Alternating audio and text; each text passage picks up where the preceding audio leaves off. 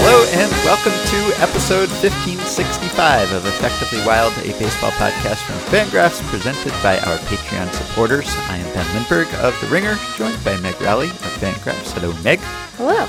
I saw you tweet that you had submitted your predictions for the Fangraphs staff predictions post for the 2020 season, and I guess I won't ask you to spoil them, and maybe we can do some season preview-y stuff next week, but did you go weird with any of your picks, or did you stick with sort of chalky favorites, even though it's a weird season? Ben, I'm here to tell you that you misread the entirety of that tweet. Oh, okay. I picked blueberries because I. Oh, you picked blueberries. I have blueberry bushes, and they're blueberries. So my projection for myself is in that I will become a blueberry. Oh, I see. Because I have so many blueberries. Ah, yeah. Pictures go with it. Oh, I see. And you're the Willy Wonka person. Yeah, I will be into a blueberry. I will be as Violet in Willy Wonka. So I have not yet done my predictions, although the prediction sheet is officially out to the Fangraphs staff. Uh-huh. I plan to not think about it until the last possible minute. Yeah. I wish I had blueberries to pick, but I do not. I only have very expensive blueberries to buy. I wish I could send them. I've noticed that the pricing of blueberries is very variable. I don't know what that is. I don't know if it is just a New York thing or whether it has to do with the season or how much they're charging from the particular place that they're acquiring blueberries, but it really seems to go up and down. Total crapshoot. Like my wife and I, when we go to the grocery store, it's like, get blueberries if they're cheap, because sometimes they're like twice as expensive as they are at other times. Usually it's just like, get this or get that if they have it. With blueberries, it's just you never know what you're going to get price-wise, I've found. I am not surprised that like the cost of perishable goods would be more variable, especially now, given what I imagine is a somewhat more unpredictable supply chain with the pandemic. But I wonder why blueberries specifically. I wish I could send them to you, Ben, because Ben, there's still blueberries on the bush. I couldn't get them all. I had to come back in. Yeah, those look good. Yeah, there's some reddish ones there. But yeah, there are a couple that are still not quite right, but they are wonderful. Yeah, I'm gonna make a buckle and perhaps a pie. I'll freeze some. But there's a lot. It just goes to show that if you're sitting there and you're like, how many blueberry bushes should I plant? The answer is one. You should only do the one, because if you plant four, then you will turn into a blueberry. But at least you won't be a cake. Well, I wish I could plant one anywhere, but not really an option for me in an apartment, I don't think. But I envy you being able to pick blueberries for free and do that instead of making season predictions. I have been thinking about season predictions because I assume I will be forced to make some next week. And usually I just make really boring predictions, but that's almost like a defense mechanism for me, because if I just pick the really obvious thing, maybe someone will stop asking me to make predictions, but they never do. I just always feel a little disingenuous going for something that I don't think will actually happen, even though I know the purpose of predictions is really just to entertain, so you might as well pick something wacky. But I always just feel wrong actually predicting something that I don't really believe is the likeliest outcome, and so I end up going with the projections or something. But it will be a dilemma in this season because, of course, the odds of something strange happening are high, and there could be upsets and underdogs, and there's still upsets, though. And so if I'm going to be consistent, then I should still pick the favorites, acknowledging that the odds of some upset are higher. So I don't know what I'll do, but we'll both have to make that decision in the next week. And you know, the season awards. Who, Ben? Yeah. Will there even be awards? Right. We don't know. Like I mean, there will, but yeah. The guidance that we've heard from the BBWA, at least so far, is that we will have awards to vote on, but I don't think that that's final. Like everyone else, they have acknowledged the need to be flexible, I would imagine, at least internally. So yeah, that's going to be it's just going to be so tricky, but I'm sure that everyone will be understanding when we get it wrong. Yeah, as always. Well, one thing we can predict with some confidence is that you will not be attending Mariners games this year. However, a cardboard cutout of you Wilpy, you have purchased a cardboard Meg. Yep, I purchased. So here's the thing, Ben. Sometimes you see something in the world and you're like, "That's great, I want it," and then you look at the price and you say, "Oh no, not for me." Yeah, I'm but a baseball writer. Mm-hmm. I can afford blueberries and nothing else. No, but then the Mariners say, "Hey, what if you put a cardboard cutout of you in the ballpark for $30?" And you go, "Yeah, I'd get $30 worth of enjoyment out of that." Yeah. So I hope that I am prominently displayed, although I don't say that as if I should be granted any special treatment. We're not gonna pull any strings to get special placement. No, I would not dream of it. I want to be with the people and wherever the Mariners see fit to place me. But yes, my Twitter Abby with the catcher's mask and everything gonna be somewhere. Now, is that for one game only, or is it just there the whole season? Unclear to me. I get the sense that it could stick around, although I suppose if there are a lot of folks who want that, then maybe they'll have to pick some sort of system. They'll have to institute some sort of system to sort of cycle folks through so that no one feels excluded. But the opportunity to look disapprovingly out at the field from behind a catcher's mask was just it was $30 worth of fun.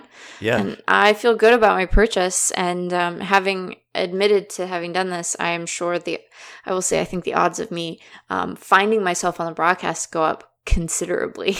Yeah, I wonder, because I assume they can't tell you where it is, right? Because that would be a big hassle to have to inform everyone where their cardboard cutout went. So you'll be scanning the crowd as you usually do, but this time you'll be looking for yourself, a lifeless version of yourself. Very strange. Yeah, it could be anywhere. I mean, if it's right behind home plate, you'll see it. If it's in the upper deck somewhere, I guess it depends on how many people purchase these things and where will they have to put them in the upper deck or not. Yeah, I would imagine that it'll be, I would think that they will keep it to the lower deck if I had to guess, just because I can't imagine the demand is going to be so significant that they have to go to the upper deck, not because people won't enjoy it, but just, it is an objectively ridiculous thing to spend money on, even though it is going to bring me great joy. So, I look forward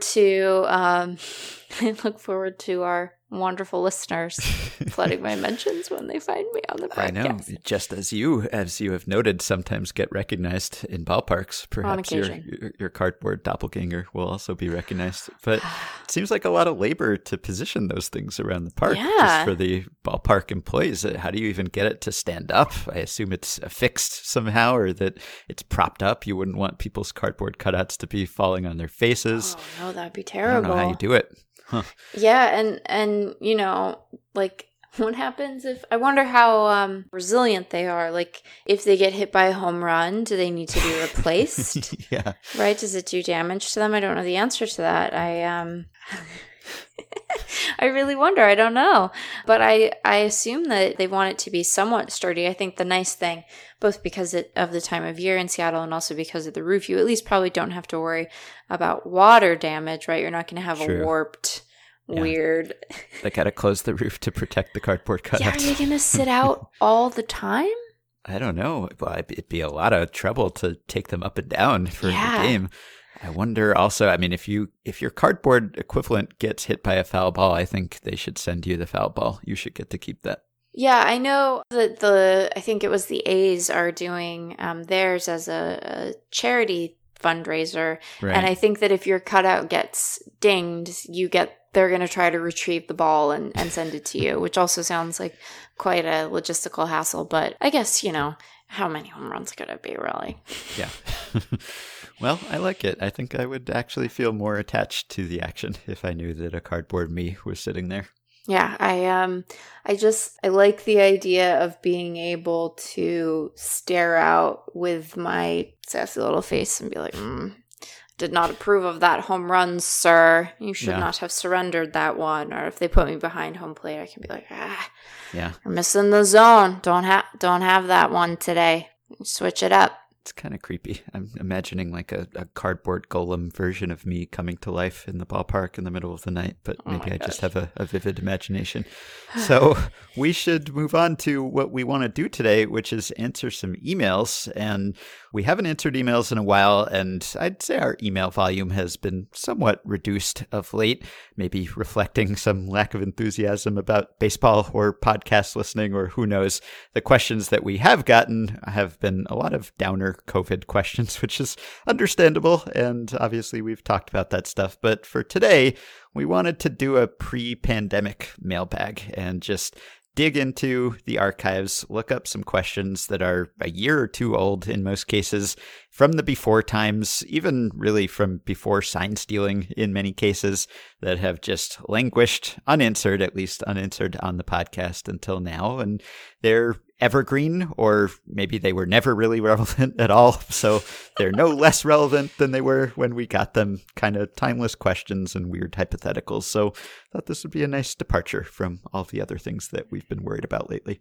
Ah, the before time. Mm-hmm. The before time, when one of our great scandals was the commissioner insulting the World Series trophy. Yeah, or even before then. All right, so let's start with Mark, Patreon supporter, who says, I attended an Angels game in June, and my wife and I met a family from New Zealand attending their first baseball game. They asked great questions like, who is the best player? Which was great because Mike Trout was playing right in front of them. Then they asked what made him the best player, so I just pulled up leaderboards on my phone and showed them how many different categories he was near the top of. This particular game included the following events: an inside the park home run, ejections, Mike Trout, and a home team victory. This all left me thinking that this family from New Zealand picked a great game to attend in that they saw some fairly unique elements. So the question I would pose is this: if you were to craft the contents of a baseball game someone were to attend, what would you include? I haven't decided what circumstance you should draft for, the only baseball game someone will ever see, your perfect ballpark experience, a first-time baseball viewer you're hoping to make into a fan. I thought it made for an interesting thought experiment, if nothing else. And I suppose the answer would be different for us, let's say, than it would be for that family from New Zealand. So maybe we can go with the newbie, the person who is just getting exposed to baseball for the first time, or has been exposed to it a little bit, but is still sort of on the fence. What would sell them on this sport? So my first thought, if that is the parameter for the question, is that you probably want something that is more offensively minded. Yeah. I think that the appreciation for good pitching, you know, there are times when it's very easy, right? So I think that the kind of pitching performance you want is one with like high heat, right? You want 100 to flash on the stadium gun so that you can go, wow, guy can throw a ball 100 miles an hour, amazing. But I think that some of the other nuances of pitching are probably best appreciated over time. And so you would probably want something that was a bit more offensively oriented. You probably want at least one home run. I think you want a stolen base, at least one, perhaps some trickeration on the base paths, you know, a little Yeah. Because I think that baseball gets a bad rep for being undynamic, for not being dynamic. And so I think you want some dynamism, because you're trying to be like, hey, don't you want to come again? Don't you want to come and hang out with me at the ballpark again? Can't we do a second one of these so that I can sit here and talk to you about curveballs or what have you? So yeah. I think you'd want some big fireworks. You probably don't want a blowout, because you want to lend the impression that the sport is competitive and interesting and engaging, and you don't want it to be over long, so you definitely don't want extras, and so you probably also want to keep the run scoring to like a reasonable level, so it doesn't stretch past 3 hours. And then I think you probably want at least one reliever who just throws a really good hard fastball, and so you can point and go, ah. Because it really is, it continues to be an amazing thing that a human arm can do that and not immediately fall off. Yeah. So, yeah. I think you want variety. Variety would be good in terms of the types of players on display. So you want like Jose Altuve and Aaron Judge, let's say, and you want to be able to point to them and say, hey, those are two of the best players in baseball, and they're from opposite ends of the human physical spectrum, and they can both be great at this game, which is one of the things that baseball has going for it, maybe more than most sports even. So that I think you want. And just stylistically, I think maybe in terms of pitchers, like, yeah, you definitely want your flamethrower who's throwing 100 something and putting the big radar readings up there. But maybe you want like a side armor or a submariner. I never know which to say. Submariner. But one of those. So you want, again, like just the full spectrum, the range of baseball bodies and skills, I think would be good. And you want a nice day and nice weather and a nice ballpark full of fans who aren't cardboard cutouts, because you want a good environment and atmosphere and energy in the park. I think if it's a first-time viewer, they will be more likely to be persuaded that this is something they should watch and enjoy if there are thousands of people around them watching and enjoying it. So you want an active crowd that's really into it, I think. And you want a close game, a suspenseful game, but I agree, high scoring, like the 1-0, the pitcher's duel, that's something that I think like diehards or purists pride themselves on. Like, oh man, I appreciate the intricacies of this sport, so I love a 1-0 game because I'm not all about the action. I'm just about the tactics and the strategy and the suspense, and there's something to that, but a lot of that may be pretty opaque to a first-time viewer, and so they might just say there's nothing happening here. No one's scoring, no one's running, no one's doing anything. So yeah, you want scoring. And I'd say, yes, you want like an inside the park home run would be great, or some triples, just exciting base running plays, exciting fielding plays. And a comeback, I would say, a home team comeback. I think you want a home team win, probably, assuming this person has no fan affiliation. And maybe a walk-off would probably be good, because you get the on-field celebration. I guess I'm just describing a good game in general, but, you know, for us, we might want to see some weird, wacky thing that for a first-time viewer would just be impenetrable. Like, maybe the things that you don't want are as important as the things that you want. Like, you probably don't want some weird, like, infield fly rule. Like, you probably don't want to have to explain the infield fly rule. You probably don't want some weird contested call with a replay review and a delay. Like, you don't want it to seem like a steep learning curve. You kind of want them to understand what they're seeing. Yeah, I think there's a list of things that you probably don't want to see on the field, one of which is going to be a circumstance where the infield fly rule is in effect. You don't want a replay of any kind. You particularly don't want to have to explain some of the weird edge cases, like when two runners end up on the same base, because that's confusing to people. Yeah. You don't want a balk of any kind. No, please, no. Because explaining that that's not fun at all. And one of the problems is if you want your friend to say, hey, I've enjoyed this experience. I enjoy baseball. I'd like to come to the ballpark with you again.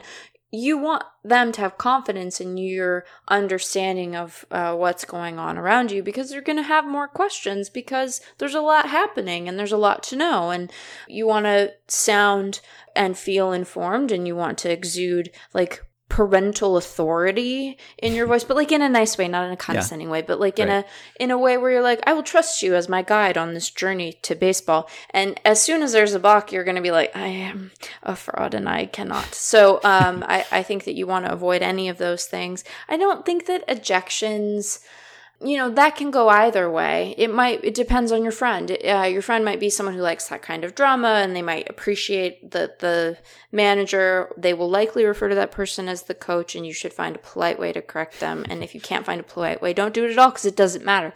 They might think, he's standing up for his guys, or they might be like, that guy's a jerk and all of these people are fussy. I don't want to hang out with them anymore. So very, you know, it's tricky. That one's tricky. Yeah. And I think it'd be good if you got some great historic, memorable performance from a player or from a team, I guess. But, you know, if someone hits 4 homers or something like that, maybe that gives them the wrong idea about, are they going to be seeing something like this in every game they go to? But I think you want to hook them, right? So you want to give them something good to begin with. And I think you often hear that from people when they remember their first game, or the first game that they can remember attending. It's like, oh, I remember so-and-so hit 3 homers that day, or so-and-so stole 3 bases that day. So some recollection that you can anchor that to and make it easy to look that game up in the future and look at the box score and remember that thing that happened.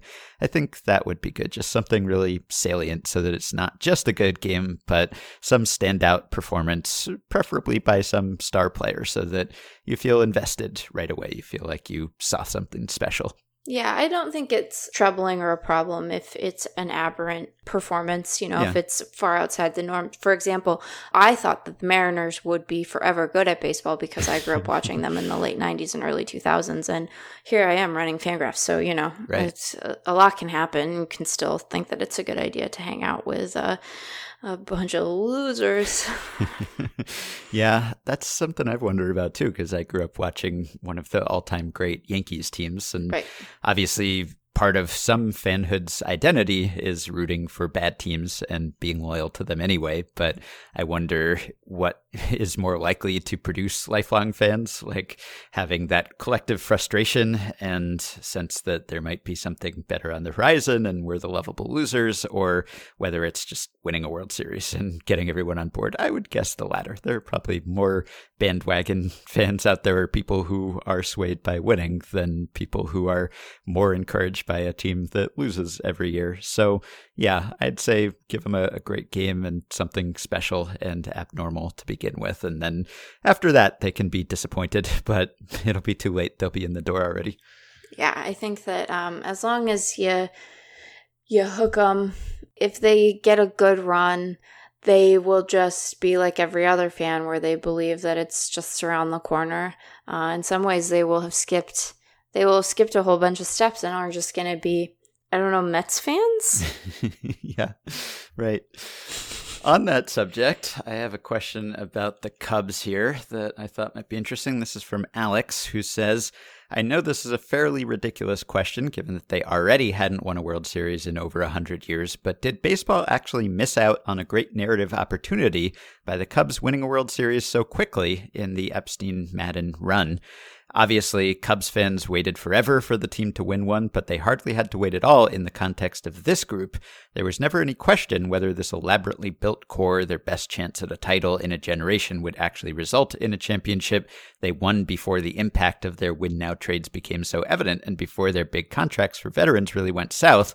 Wouldn't their late season collapse this year, not this year, but last year, I guess, have been an even more captivating story if it's yet another year of Rizzo and Bryant not breaking the curse? No, I mean, I think that there was already a sense we had gotten over it that they had arrived a little bit early. Like they had a playoff run like a year before we really expected them to, and it didn't result in the World Series, but they were like, oh, here's this team. I think that once your World Series drought is past the century mark, it's fine. You're fine.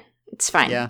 I tend to be of the mind that people should get to enjoy things because you never know when you're going to get distracted or disinterested or what have you. And I don't think that it lessened the drama of that moment any, especially because the final game in which they won was so dramatic. Mm-hmm. And I wouldn't trade that World Series game for anything because it was one of my favorite ones in recent memory. So I don't think that they lost all that much, but I'm a terrible person to ask about this because I don't know.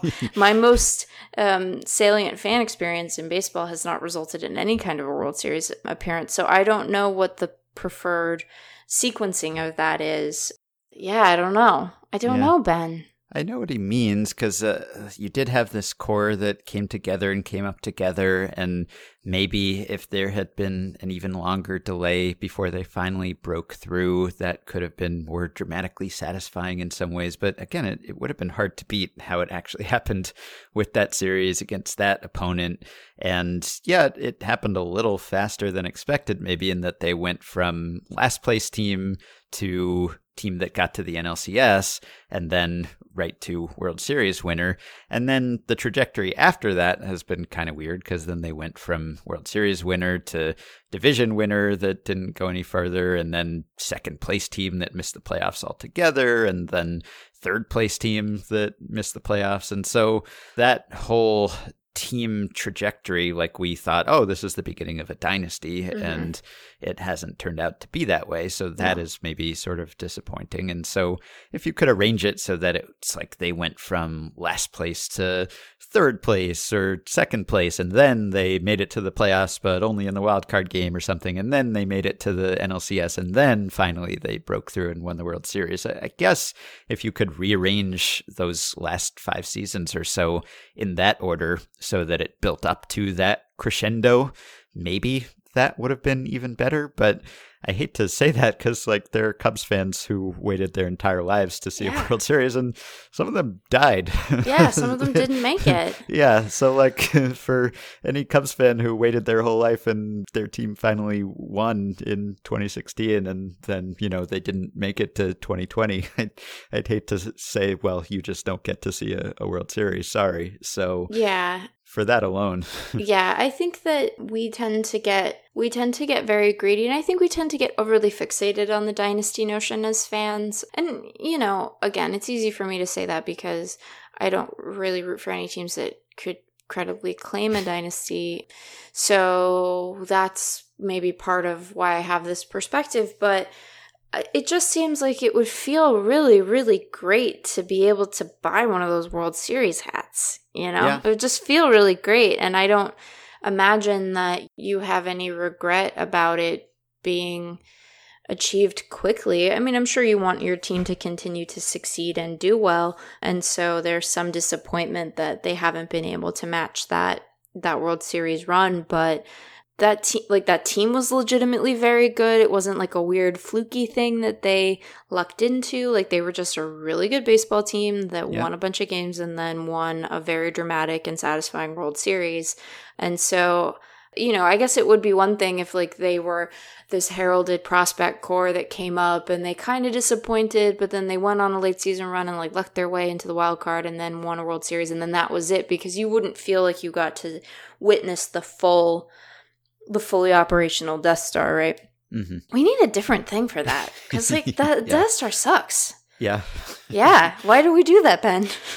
Anyway, we're not going on that. I've already subjected our listeners to a cake tangent. I don't need to do that one. But but anyhow, I think that, you know, that sense of, like, not getting to see the field full of the guys that you wanted is one thing. Like, I have a very distinct memory of opening day, the year Bryant came up. He obviously was not on the roster, but I was a grad student. I was in Wisconsin, and there was a Cubs fan sitting out on the terrace at the Union in Madison, you know, which is a great terrace. It's very sad because I'm sure it's empty now.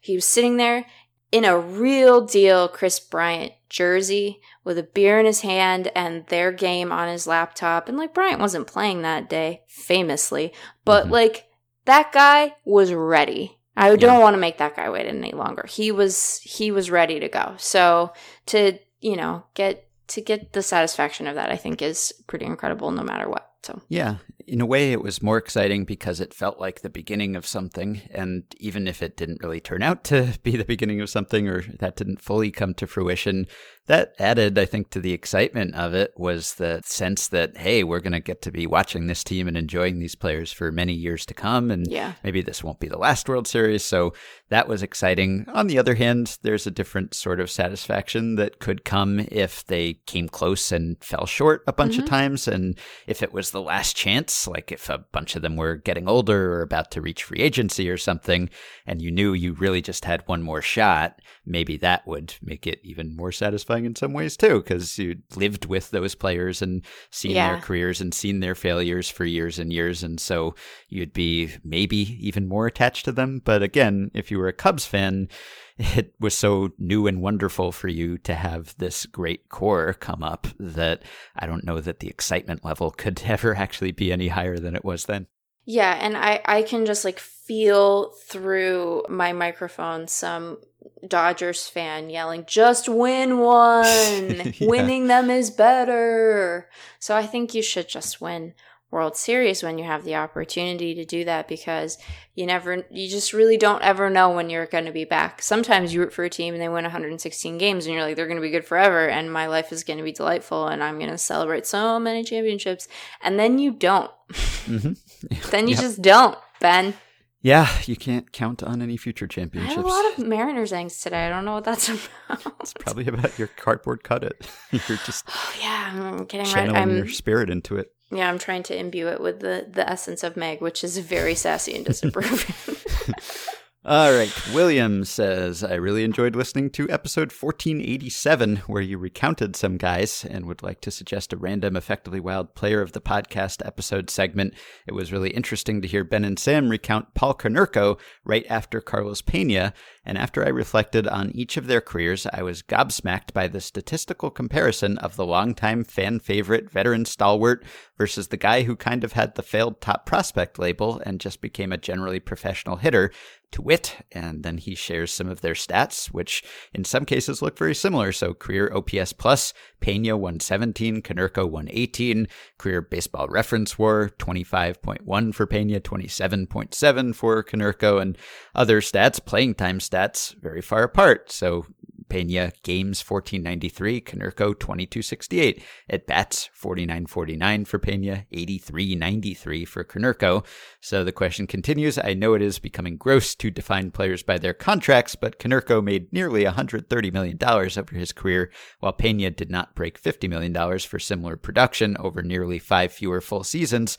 Most interestingly, perhaps, Peña was worth a whopping -1 Fangraphs WAR over his final 2 seasons in the big leagues, while Konerko totaled -4.1 Fangraphs WAR with 5 different seasons coming in the negative.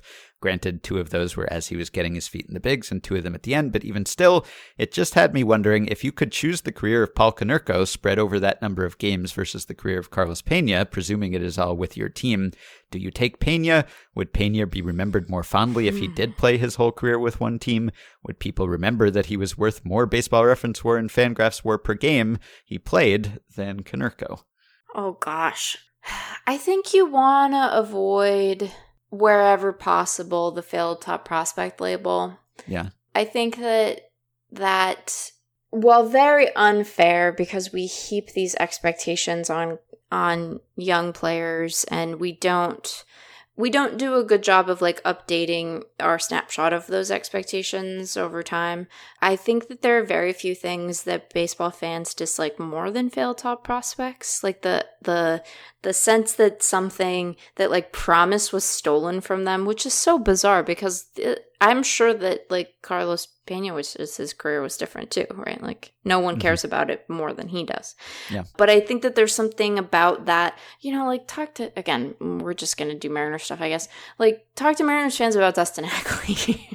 Yeah. And he had a worse career. So that's kind of a mean comp to poor Carlos. But I don't know. I think you want to avoid being a quote unquote failed top prospect. I'd rather be overrated than underrated, yeah. I guess, right? Konerko is beloved. He's like a local institution, local icon. Some people even think of him as a Hall of Fame caliber player. I don't quite, but right. I think a lot of people perceive him that way, and he's really well liked and loved, and I think that is partly because of his skills as a player and partly just because he was such a institution. And I think if you're with one team your whole career, obviously that helps. And I think part of it is probably just the skills, the way that certain skills are valued. So like Konerko was a pretty far inferior fielder and base runner, and so that's a lot of why maybe their WARs are closer than one would think, and maybe also the offensive environment too. And Konerko was, you know, doing a lot of his offensive damage during a really high offense era, and that could be part of it too. So I think it's maybe just that Konerko's back of the baseball card stats are more impressive than Peña's, and that Peña broke through as late as he did, and he had some great experiences too, and you know, he kind of came out of nowhere, and it must be fun to come out of nowhere, especially when you have been labeled something of a bust, to then finally break through and justify that hype and show that no, you really are great. That must be nice in a way too. And if you really had to struggle and you became a journeyman almost, and then finally you made good, that must be fulfilling in a way also. But I mean, I'd rather make more money, all else being equal, and I'd rather play longer, right? So I don't know what the Peña-type career really has going for it over the Konerko-type career, other than the fact that Peña was better on a per-game basis. So, yeah, we should maybe recognize that Peña was better than he's often given credit for, but in terms of the actual experience for the player, I would definitely opt for the Konerko. And when you move around like that, there's no one to really, when you do have that like weird season where you sort of live up to what people are maybe expecting, there's no one to really claim you in the way that you would want. Like, I would imagine that of all the fan bases that like Carlos Peña played for, like the Rays fans are probably the kindest to him, right? Because he had his good years with them. But like, he's probably not their guy, right? They don't list him. I do wonder, this is a thought that I don't know if it's a good one or not. Do you think that non-baseball fans have a better impression of Carlos Peña because of how he is characterized in the movie version of Moneyball? Yeah. I don't know. Like Peña, I feel like he's respected and liked as a person. And I think he was seen as a leader on those Rays teams when they finally got good and won a pennant, and he was like a great clubhouse guy and all of that. So yeah, but I guess if you're someone who's only read or watched Moneyball, you just know him as the guy who was playing over Scott Hatterberg, or in the movie that Billy Beane had to trade so that they would not keep playing Carlos Peña, which in the long run, Carlos Peña turned out to be a better player than Scott Hatterberg, but you know, it took a while. Yeah, but in the Jonah Hill version of De Podesta, says he's going to be like the rookie of the year. Right. So casual fans probably like, oh, I bet that Carlos had quite a career. Yeah, that's true. I shouldn't just. I'm sure Rays fans think very highly of him, and he seems like a very nice person. So I don't mean it like it's like he's a bad guy or anything, but I don't think you have the sense of loyalty, and you're not as quick to be like, well, but he had those good years. Like, don't forget those good years. If you're a guy who bounces around, I don't think that you have quite the same, you know, it's not the same thing. I wonder what the coverage was like of him in 2012 when he returned to Tampa. I don't know, but Konerko's kind of in that, like, never have to buy a beer in this town for the rest of your life category, essentially. Right. So I'd rather have that career. But Carlos Peña, good career too. Mm-hmm. Good job, Carlos.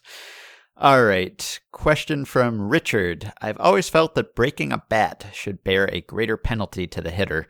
If the pitcher breaks your bat, I think you should have to finish the at-bat with your broken bat as a penalty for your bad swing. If this were the rule, would this change baseball? Alternatively, if Mike Trout always had to use a bat with a hairline fracture, what % of Mike Trout would he be? I feel like we've answered this question before. Have we? Maybe we have. Yeah. It seems possible. Very dangerous. It's a terrible idea. People would get their little thingies all crushed. It would be very bad. I still think that Mike Trout could hit a home run with a broken bat. Yeah. So I found a similar question in episode 1424 about Francisco Lindor chipping his bat, and a questioner named Sean said he thinks it would be fun to see how players would try to use a broken bat to their advantage and how the defense might play that particular situation. Oh, maybe that's what I'm thinking of. Yeah. Well, I think it would be very dangerous. I think we would see hand injuries. I don't think it would be fun to watch that, really. That's the problem. Because you're just like with a little nubbin of a... Yeah. You'd just be up there with a little nubbin of wood. It would be sharp, you know, that you might get splinters. Everyone would have to wear batting gloves. I guess that would be one thing that would happen as a result of this. And I don't think that it would be very fun to watch. And I don't really know if it's penalizing anything that I feel the need to penalize, I guess is the real problem I have with it, because I don't really have a problem with that particular, you know, when a pitch hits that particular part of the bat and suddenly you're in need of a new one. Like, I don't really sit there and attribute that as a thing that the batter then has to contend with over the course of the rest of the at-bat. Like, when a guy gets injured mid-plate appearance and the guy who comes in for him, like, inherits his count, like, that makes sense to me, because you don't want to rebalance the scales in any kind of a unfair way. But what are we what are we really penalizing? Yeah, it's not like you took a terrible swing or something. I mean, I guess you didn't take the best possible swing you could have taken. The pitcher beat you in a way. You didn't hit it on the sweet spot, probably. But the penalty for that is that it's a foul ball, right? Or it's weak contact. It's a weak ball in play. So I think that's a sufficient penalty. It's not so bad to just barely miss the sweet spot or hit a ball off the handle or whatever causes the bat to break that I think you should have to essentially forfeit the rest of the plate appearance. So it's a credit to the pitcher if they're able to saw you off like that. But really, if you go up there with a broken bat, what's the best outcome? Like, A, there's the safety concern, but B, probably just nothing very exciting is going to happen after that point. So it would just be kind of boring for all of us, I think. Right. I think that it would quickly become the sort of thing like, you know, Miggy hitting a home run off actually throwing like the 4 pitches for an intentional walk. Like, it's just not a thing that happens very much. Like, the exciting event would be so rare as to be unfun all the rest of the times. Yeah, I'm not sure exactly how often it happens. I think one of the stat companies tracked this or has tracked it in the past, but as the question of whether it would change baseball, like, does it happen often enough that you would see pitchers coming inside more or hitters backing off the plate maybe to cut down on broken bats? Because it would be a huge penalty. Like, if you swing and you break your bat on the first pitch of the plate appearance or your first swing, then that's pretty much it. You could almost walk back to the plate, or you might just be better off standing there and not swinging and hoping that they walk you or hoping that they don't know that you broke your bat, if it was subtle enough that you could maybe just work a walk or something. But otherwise, like, I don't know that it happens often enough with the materials that they use to make bats now that it would actually be worth changing your approach in any way. So not sure that it would change baseball other than making it worse for spectators. And more dangerous for the players. And more dangerous, yeah. For the little fingers. Yep. All right. I'm anti this rule. I think we can both agree on that. Yep. All right. Question from John, Patreon supporter. What if humans evolved to have 3 arms instead of 2, but baseball still existed as it does today with all of the same rules? What would hitters, pitchers, and fielders do with the extra arm? Which position would benefit the most? Well, my gut instinct is to say fielding. That you would benefit most as a fielder by having an extra arm, both, you know, I think probably the infield and the outfield. Your margin for error once you get used to fielding with the extra arm would be greater. Mm-hmm. So I think that would be good. I feel like you would be very tippy at the plate. Third arm. Yeah. Kind of. So I suppose it's not dead. It's not dead weight, right? It is imbued with muscle, and I assume so. Yeah. But where is the arm though? That's pretty important, right? Very important. Yeah. I mean, if it's sticking out of the center of your chest or something, that's a little bit different than if it's just like dangling off your leg or something. Or what if it's on the top of your head? Like, that really changes things because, you know, if you're if it's like on the top of your head and you're an outfielder, I mean, yeah, or amazing, or a pitcher. What if you can throw from that angle? God, the angle you'd get would be nutty. On the other hand, so to speak, what if you had 2 adjacent arms? And imagine the deception, right? Because the hitter wouldn't know which arm was holding the ball if you disguised it well. So if you had 2 arms right next to each other, they wouldn't be able to pick up the release point because it could be anywhere. Whereas if it were on the top of your head and in the normal place, then maybe that would cut down on the deception a little bit. But on the other hand, you get that steep downhill plane, which would be really valuable. It would be great. And if you're like an outfielder or even an infielder, having the arm on the top of your head would be great because you could rob home runs, you could catch line drives. Lay out and be like, oh. Right. But if you had the arm, I guess, can you wear multiple gloves, I guess, is the question, or would you even, or would you just want to keep both of the arms free for throwing? Because that would be good, because if you had arms like on the opposite sides of your body where they are now, but also another one next to that one so that you could make the throw from any angle, that would help, I guess, with like the prohibitions on which handedness can play certain positions or are best suited. Because if you had arms on either side, then you could make that throw from any angle, no matter. And also, like, would you be right-handed, left-handed, or third-handed, mid-handed? Like, do you still have a dominant hand? Are you just ambidextrous, and yet you can use any of these arms? That's the question. Lots of questions. I'm envisioning it being like in the middle of your back, like a scorpion stinger. So, and like you think about what baseball players' arms look like. You know, this is a place where you see a baseball player on the street and you might be like, oh, you are a dad. Your job is dad. But one place that I think for a lot of them it becomes rapidly apparent that they are a professional athlete of some kind is when you look at their forearms. You're like, holy Moses. So then I guess the question is like the placement of the arm becomes very important, because what if you have your big ol' baseball player arms, and then you have two of them on one side of your body and only one on the other side? I do think you would be tippy. I think you'd be kind of tippy. Yeah, like, maybe. Like I'm a little teapot. Yeah, I mean, if you had evolved this way, maybe you'd adjust for that in some way. But I don't know why we designed baseball the way we did, even though we've evolved with three arms in this scenario. Or do they all wake up one morning and they're like, ah!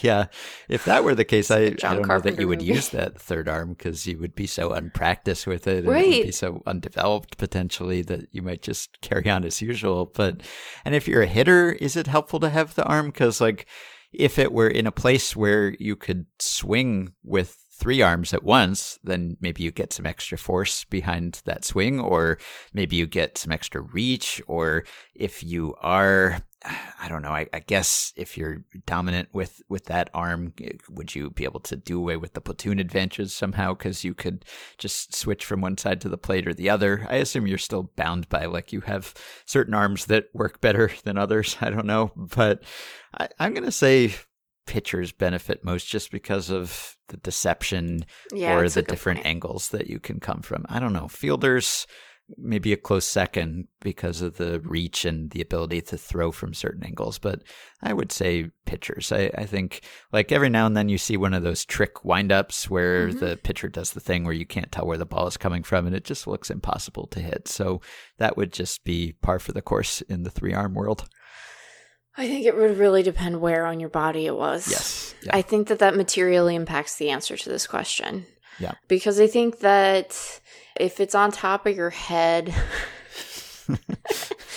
and then, like, does the oh no, Ben. So then, like, if it's sticking out of the top of your head, does your arm hair match your head hair? Yeah. Or is it still like your arm hair where it's shorter? Or do you have really long arm hair? I'd like to say the following, which is that I slept very little last night because I was working on positional power rankings, and I think that given that, I'm pretty pleased with my podcast performance so far.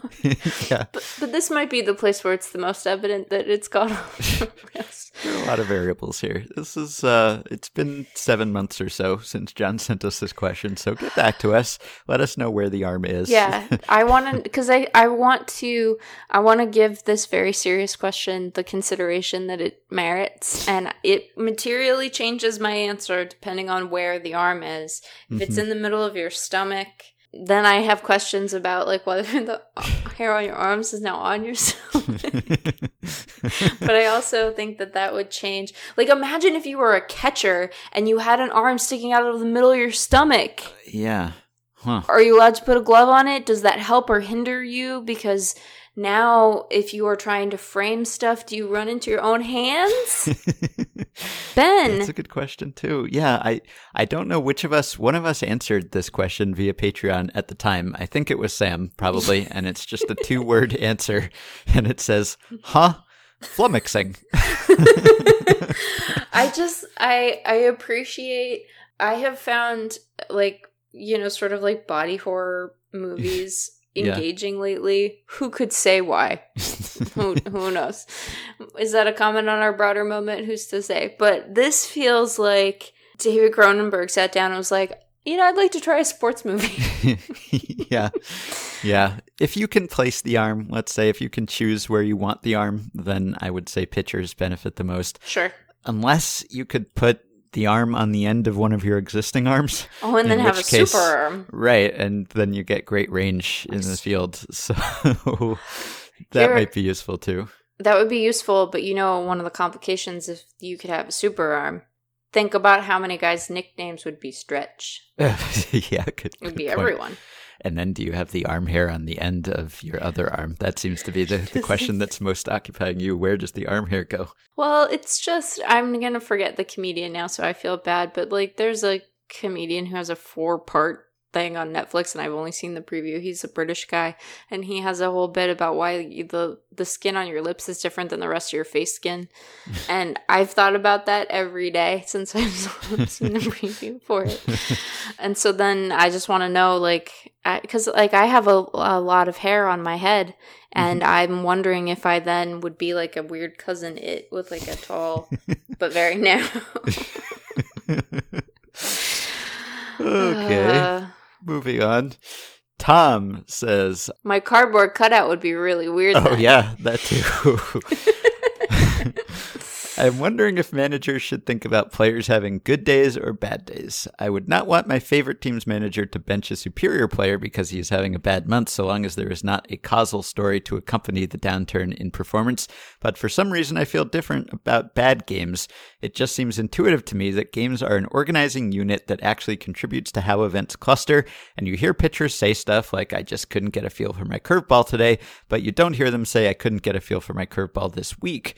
If a team brings in its best reliever and he throws 4 straight balls, should that change how the manager believes he will perform the rest of the day more than a bad outing did in a previous game? Should a manager be worried about wasting pitchers' stamina when they are having a bad day?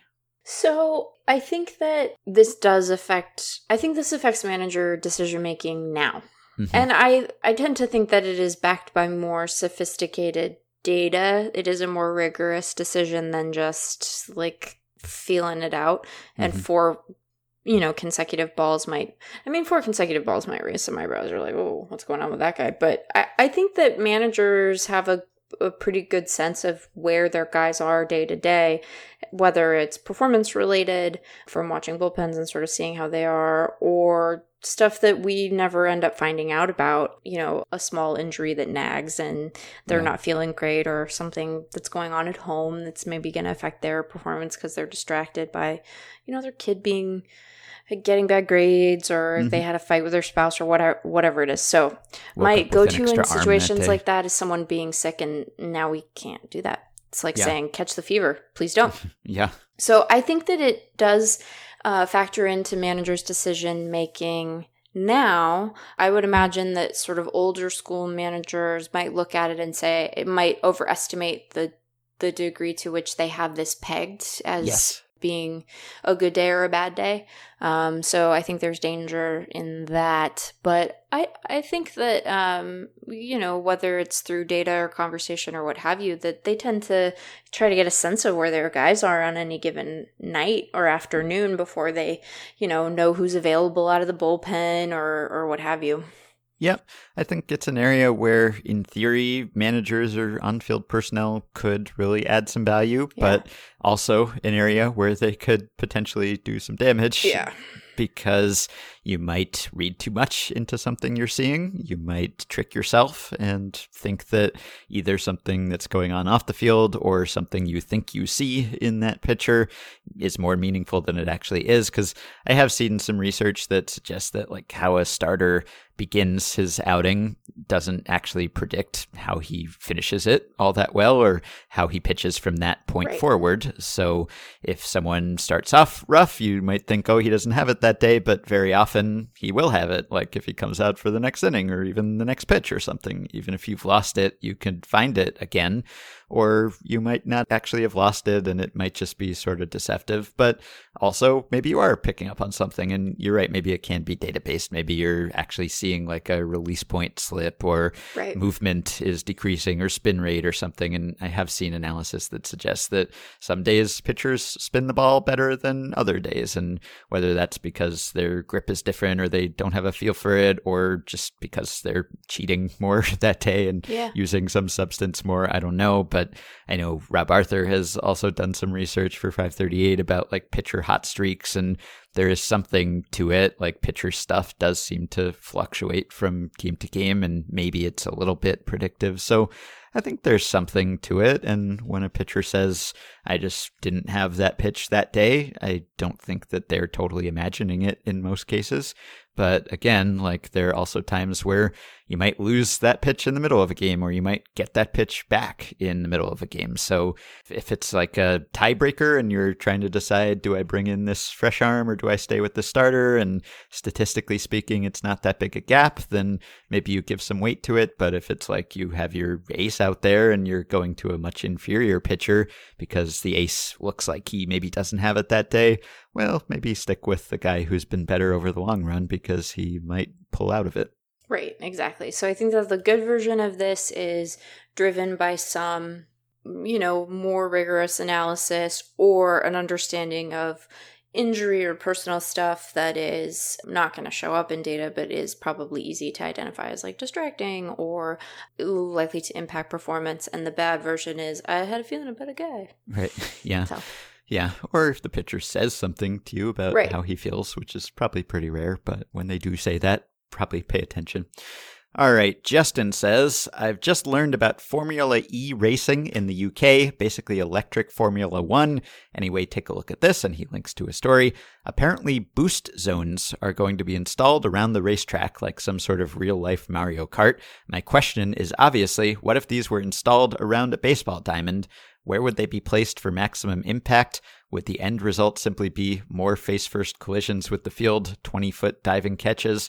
So this is like kind of the opposite of Sam's put a pit on the field, which would totally stop a player's forward motion. This is like putting a boost zone on there. And I read a little bit about this. This is like in December 2018, they were planning to put these boost zones on the racetrack where apparently like it would kind of juice the car. Like I'm reading about it. Attack mode raises a driver's power level from 200 kilowatts to 225 kilowatts once they have traveled through an offline activation zone. It is intended to increase strategy and overtaking options now that the championship no longer features car swaps during races. So, yeah, if you were to put a boost somewhere on the field, where would you do that? Okay, so now we have a guy who has three arms, one of which is covered in head hair, and has had a booster pack installed. I think it's just it's on the field somewhere. So like when you run over it, you get a boost. Yeah, but how? I don't know. Like maybe it's like one of those moving sidewalk things at the airport. Okay, let's say that's much better. So now we have a guy, three arms, one is covered in head hair. Yep, and he's got a moving sidewalk. Sure. Gosh, where would be the most? You want it to be a place where it's sort of occupying the same purpose, where it's a strategy decision. So you want it to incentivize advancement, right? Like to facilitate advancement, but to have it be close, because we like bang bang plays, that's fun, and we like strategy, that's fun. I think you just go, but you want it to be used frequently, right? Well, maybe not. I don't know. Maybe not. I think you put it between third and home.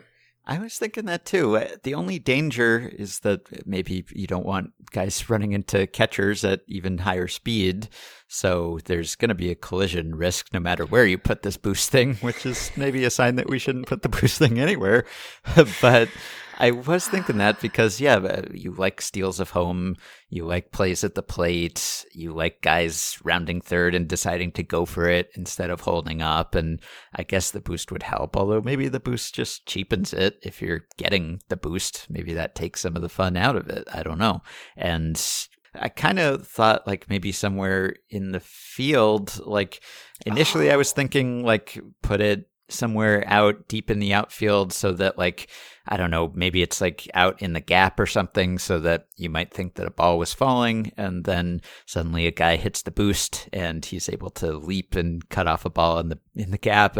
You wouldn't want him boosting into the fence. That would be bad. But if you're able to boost and like have more home run robberies or just more leaping catches, that might be good and also a little less dangerous than on the base paths. I don't know. Or maybe you have it only operating one direction, and it's like it's for part of the distance of center field so that you could have guys doing like a running throw into home to try to nail guys at the plate. That'd be cool. Yeah. I don't think we have to worry about catcher collisions because you have a third arm.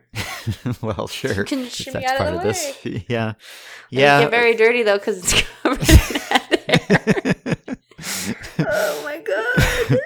Oh, maybe. God. Maybe the boost would only activate if there were no other players in proximity. You could have it rigged that way so that you would not have people colliding with each other. That would be good.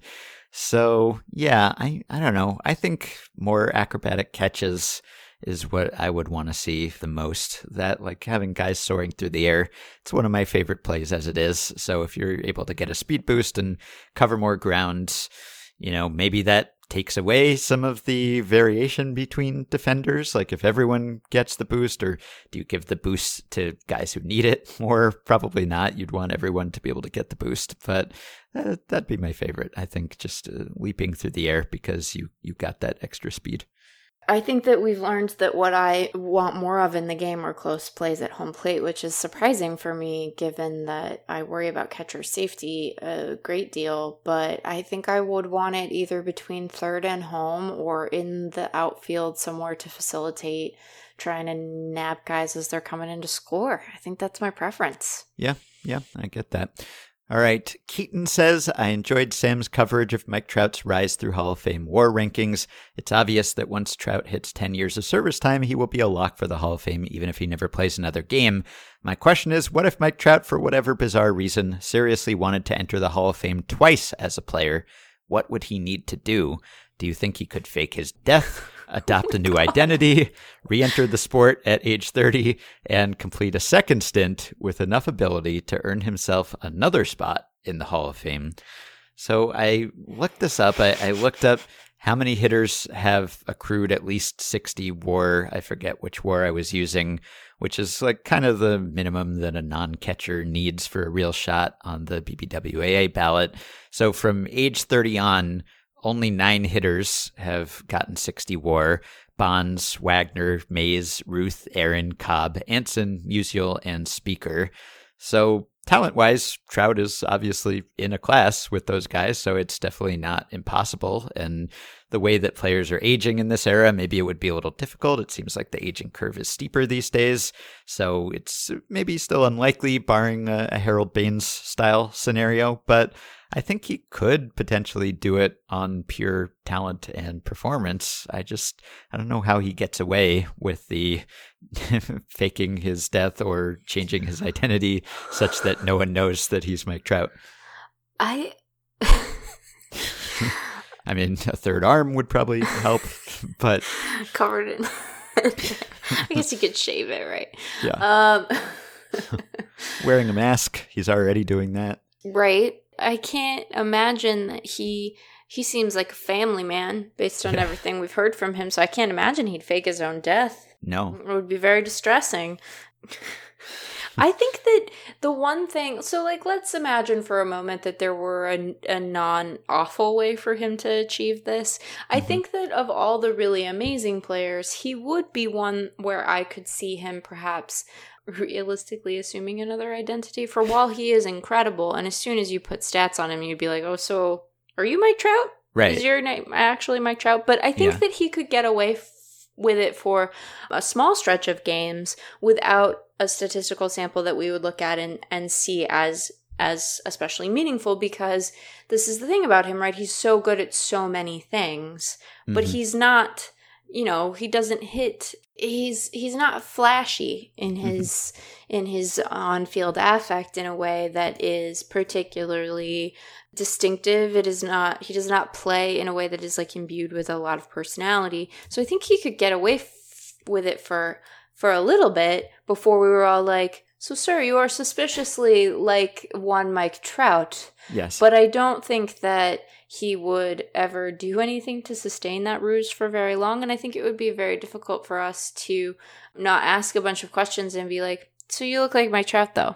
Yeah, I know. Does he change his whole body? Does he change the way he moves? Does he change his batting stance? I don't know how you could fake those things and still perform the same way, because I think he could do it just based on pure talent. But if he had to change his whole mechanics and appearance and everything, then that would come with, like, I don't know, some sort of prosthetics or just like different mechanics that would probably mess with his performance as a player. So I don't know that he could do it, but it would be quite a thing to just unveil yourself and say, I was Mike Trout all along and I had two Hall of Fame careers, because people say that that's like the Bill James line about Rickey Henderson, that if you split him in half, he'd be two Hall of Famers. If you actually did that, like imagine at the Hall of Fame induction ceremony, you remove your mask and you're like, no, I'm Mike Trout. I was Mike Trout all along. Both of those careers are Mike Trout. That's how great I am. I made the Hall of Fame twice. That would be such a flex that I would really respect it. Yeah, but like we would go through this whole period of mourning of losing Mike Trout. I know that too. Where did he go? The unsolved mystery of Mike Trout's whereabouts. Yeah. Yeah. So I would be furious actually if after mourning the loss of Mike Trout, he then revealed himself a decade later and was like, actually, was here all along and was totally fooled fine. You all. Yeah. I would hate him. Yeah, good point. That would sort of spoil his wholesome image. Yeah. Okay. But do you think he'd get up there and like immediately be like, I hate the weather. It's thoroughly uninteresting to me. And people would be like, why are you saying that? Yeah. That might give him away, I think, if he were trying to be the anti-Trout. Just lots of like really outrageous quotes. Maybe he witnesses a mob crime and he is put into witness protection along with his entire family. I'm just trying to get around the idea that like Mike Trout would fake his death, because he seems like a nice man and one who loves his family a lot. I can't imagine him putting them through that. So like let's say he witnesses a mob crime, not one where anyone dies, because we're trying to like not have casualties in this scenario. And he's put into witness protection and they tell him he can't be a baseball player. And he's like, aha, I have a good disguise. And then he launches a new career. Now here's another problem with that, which is that while Mike Trout is amazing, and one of the things about him that is incredible is that he has done all he has done at a young age, is he emerging into the league as an unknown 28-year-old, almost 29-year-old? I assume so, right? Unless he's adopting or stealing someone else's identity. So that would be a very sensational story in itself. And then you have an age scandal on top of everything else. And teams would be like, why didn't we know about this guy? Where did he come from? How did he not show up anywhere? So even if you worked your way through all of that, I still think that he would be taking a very significant risk every night, because those mobsters are after him. Yeah, it'd be such a mystery of where this guy came from that you probably have people might like try to get his fingerprints or a DNA sample or something. There'd be so much interest in who this mysterious man was that people would try to piece together the backstory. So don't know if he could pull this off, but on talent and ability, I think he probably could. Yeah, I think that on talent and ability, he absolutely could. And if you're sitting there wondering, Meg, why did you get caught up in the details of this hypothetical? I don't think you've listened to the podcast before. Yeah. All right. Maybe we can do one more. This is from a listener named Ben, a different Ben, who says, for some reason, a parable I once heard popped into my head the other day. There were two businessmen who hated each other, and one day a genie offered one of them a wish of his choice. There was a catch, though. Anything that he got for himself, his hated rival would get twice as much. Filled with petty anger, the businessman wished for half of his business to be destroyed. The point of the story is about the destructive nature of hatred, but I'm curious how this would apply in a baseball context. If the average baseball fan were allowed to wish anything they wanted for their team, but their most hated team would get twice the wish, how would most fans react? with the majority wish for a World Series and accept watching their bitter rivals win 2 rings, what percentage of fans would make a negative wish, knowing that the team they hate will suffer even more? Do most fans even have a hated team? If one fan of each team were granted this wish at random, I'm assuming the wishes are granted sequentially in the order of wishing, what would the next 30 years of baseball look like? Would there be more parity or less? Would baseball be a happier or less happy place? I have to wake up for work in 5 hours, and I haven't been able to stop thinking about this. Hope you can shed some light.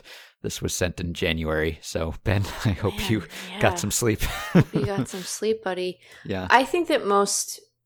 diehard fans, diehard is loaded. Most fans who consider themselves to be big fans have a team they dislike. Yes. Although I think that often they mostly have another fan base they dislike. True. That's a wrinkle to the fan disliking thing. I think that we would be surprised by how many people were actually comfortable with wishing a World Series for their favorite franchise, even though the other franchise gets 2, because I think that fan would sit there like if the baseball genie appeared and was like, your wish has been granted, and you... Red Sox fan, you get a World Series and the Yankees get 2. I think there would be many fans for whom that would just be a non-starter, but I think we would be surprised by how many of them would delight in not only having a World Series themselves, but in saying the only reason that the Yankees got 2 was because of me, a Red Sox fan.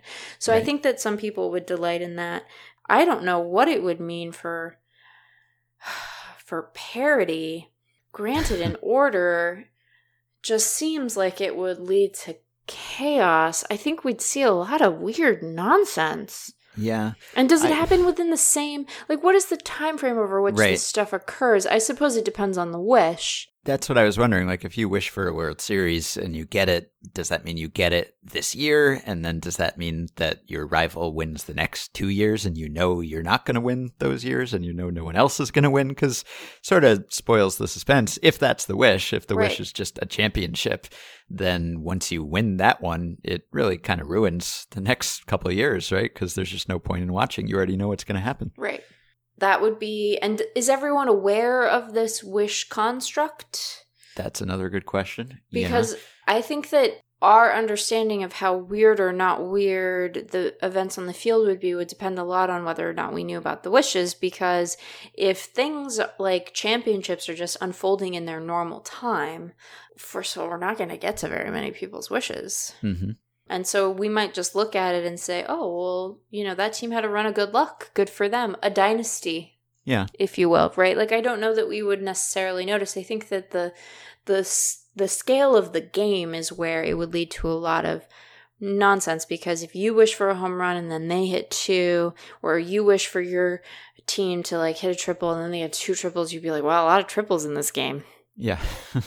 Yeah. I mean, I don't know that I would wish for anything or a championship at least, because if I knew that my team was winning only because of this supernatural force or that I had guaranteed it by wishing for it, then is it fun? Then it's just kind of cheating, right? It's I don't know, sign stealing except wishes, right? It's you're not really winning it legitimately. You're not really earning it. You just got some super power to grant you a championship. So would you even feel accomplishment? I don't know that I would, but... putting that aside, or let's say that you forget that you made the wish, right? Or that, you don't know that it was because of the wish, but it was. So you can still enjoy it as if it were a regular World Series.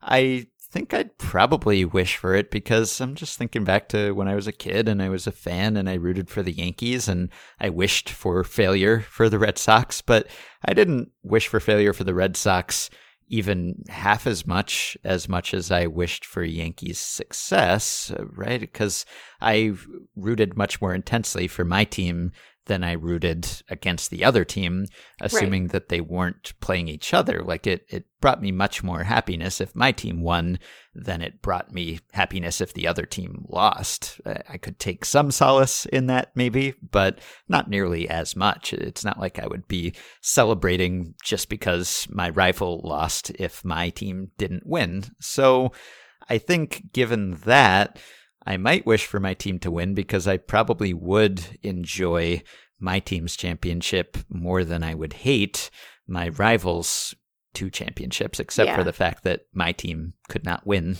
during those years. So that would be bad too. Yeah, but then one has to grapple with the delusion that you think your team's going to win all the time. And we know they're not going to do that. So you'd be fine. You'd be like, this is normal. We don't win every year. We are not the Yankees. I mean, I know in your specific scenario, you'd be describing a Yankees fan. But I think that I think that people would find that quite satisfying. I hope that the answer is that they would just wish for a lot of good stuff and be like, well, now there's more good stuff in the world. Instead of being like, I'm going to like cut off my nose to spite your face, which is basically what this is. That seems terrible. Those people should not get to make wishes. We should say, you don't get to. You can't be trusted. You're not a good person. Good person privilege only. Right. And like in the parable that Ben mentions here, like the businessman wishes for half of his business to be destroyed because he wants to put his rival out of business. And in the real world, maybe that would benefit you in the long term because, you take your losses now. But if you get rid of your rival, maybe you have a monopoly and you just make bank for years to come. And maybe you don't like your rival anyway. And so you get some personal satisfaction out of that too. But in baseball, like you wouldn't wish for your rival to be disbanded or go out of business or something, because you want to beat them. Yeah, you want the rival. Like baseball would be worse if we didn't have rivals. So you want your rival to lose, but you don't want your rival to cease to exist. Right. And I don't think you would wish for your own team to fail because your rival would fail twice as much. So I don't think that really applies so much. It's not like you're going to get rid of your rival or that you would even want to in baseball. So I think you have to wish for happy outcomes, hopefully, and be okay with other people getting some pleasure too. Yeah, I mean, so the closest that I can come to this is to describing this sensation is like maybe one of the most satisfying sports wins I've ever watched as a fan was when the Seahawks beat the 49ers in the 2013 NFC Championship. And it was satisfying not only because that meant that the Seahawks were going back to the Super Bowl and it was this really tense and incredible game, but there was something very satisfying about beating the Niners on the field as a Seahawks fan. You're like, not only did we get to do this thing, it came at their expense, but you wouldn't want to deny yourself that moment. Like the victory in that moment is all the sweeter. So I think you want success so that it means something. I mean, I don't know. I have not had a similar baseball experience, and so I'm not quite sure what the feeling of fans of very successful franchises would be, but there's something, it's like you get amped up. You're like, gonna go get them. Yeah. You want to go get them. By the way, I just saw a tweet that is relevant to something we were bantering about on our most recent episode.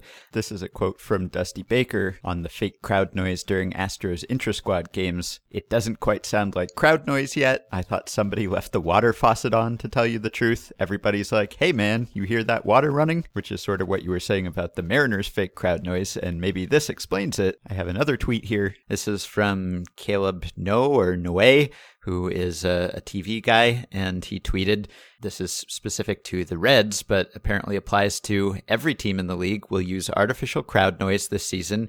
It's mandated and supplied by MLB. The crowd noise will come directly from the video game MLB The Show. So I don't know whether what you were hearing in that intra-squad game that the Mariners were playing was this, because it did sound like a non-baseball crowd, and MLB The Show, I think, sounds like a baseball crowd and is, I don't know exactly how they tape their crowd noise, but might be real crowd noise. So evidently that's what they're going to be doing during regular season games, but I don't know if that answers the question that you had about what that particular crowd noise was. Well, now I have some questions about how good a game MLB The Show is. There are going to be people who are grumpy with me about that. I don't know.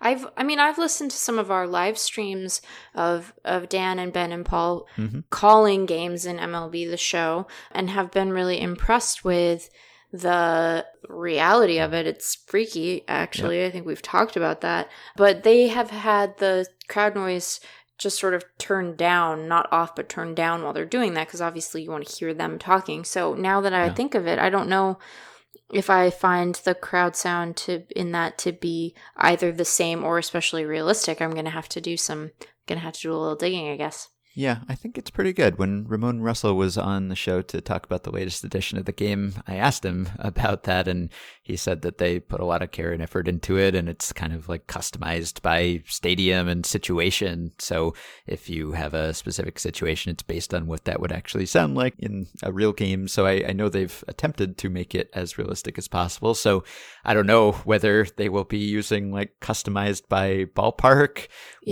with this. That will be interesting. We'll maybe have to talk to like a PA person on the show about how they're handling empty stadiums. That would be interesting. Yeah, I think we're going to have to get a sound person on to talk about it, because the sound, I guess one way that we could test this out is for me to go back and listen to the Reds inter-squad and then the Mariners one and see if it's the same, or if they're using a sort of a temporary sound until they get the appropriate file from the league. But it just didn't sound like a baseball crowd. No. It sounded like a concert crowd almost. Yeah. I don't know. All right. So thanks to everyone who submitted these questions from 1 to 2 years ago. Don't give up hope. You never know when we will finally get to your question. And I've saved some others here in case we want to do another pre-pandemic mailbag sometime. But this was fun. So thanks for indulging us. And thanks to everyone who sent these questions long ago. Yes, thank you for your questions. I will do my best the next time we do one of these to be less fixated on the possibility of head hair on one's arm. We're not almost done with positional power rankings. That's a little lie I'm telling myself. But, the next time we do this, we probably won't be in the midst of positional power rankings. So the brain will be firing a little bit better than it is at the moment. Okay. Well, I enjoyed that aspect of the discussion personally. Okay, that'll do it. If you are interested, by the way, in which questions we have answered in the past, there is a database of all of the Effectively Wild answered emails put together by enterprising listeners. I will link to that on the show page. You can also find it in the file section of the Facebook group and on the Effectively Wild wiki. To avoid duplicate questions, it's helpful if you go check out whether we've answered something there before. Or maybe you'll just see something interesting and want to click on that episode and listen to our answer. In many cases, even I have forgotten what we said.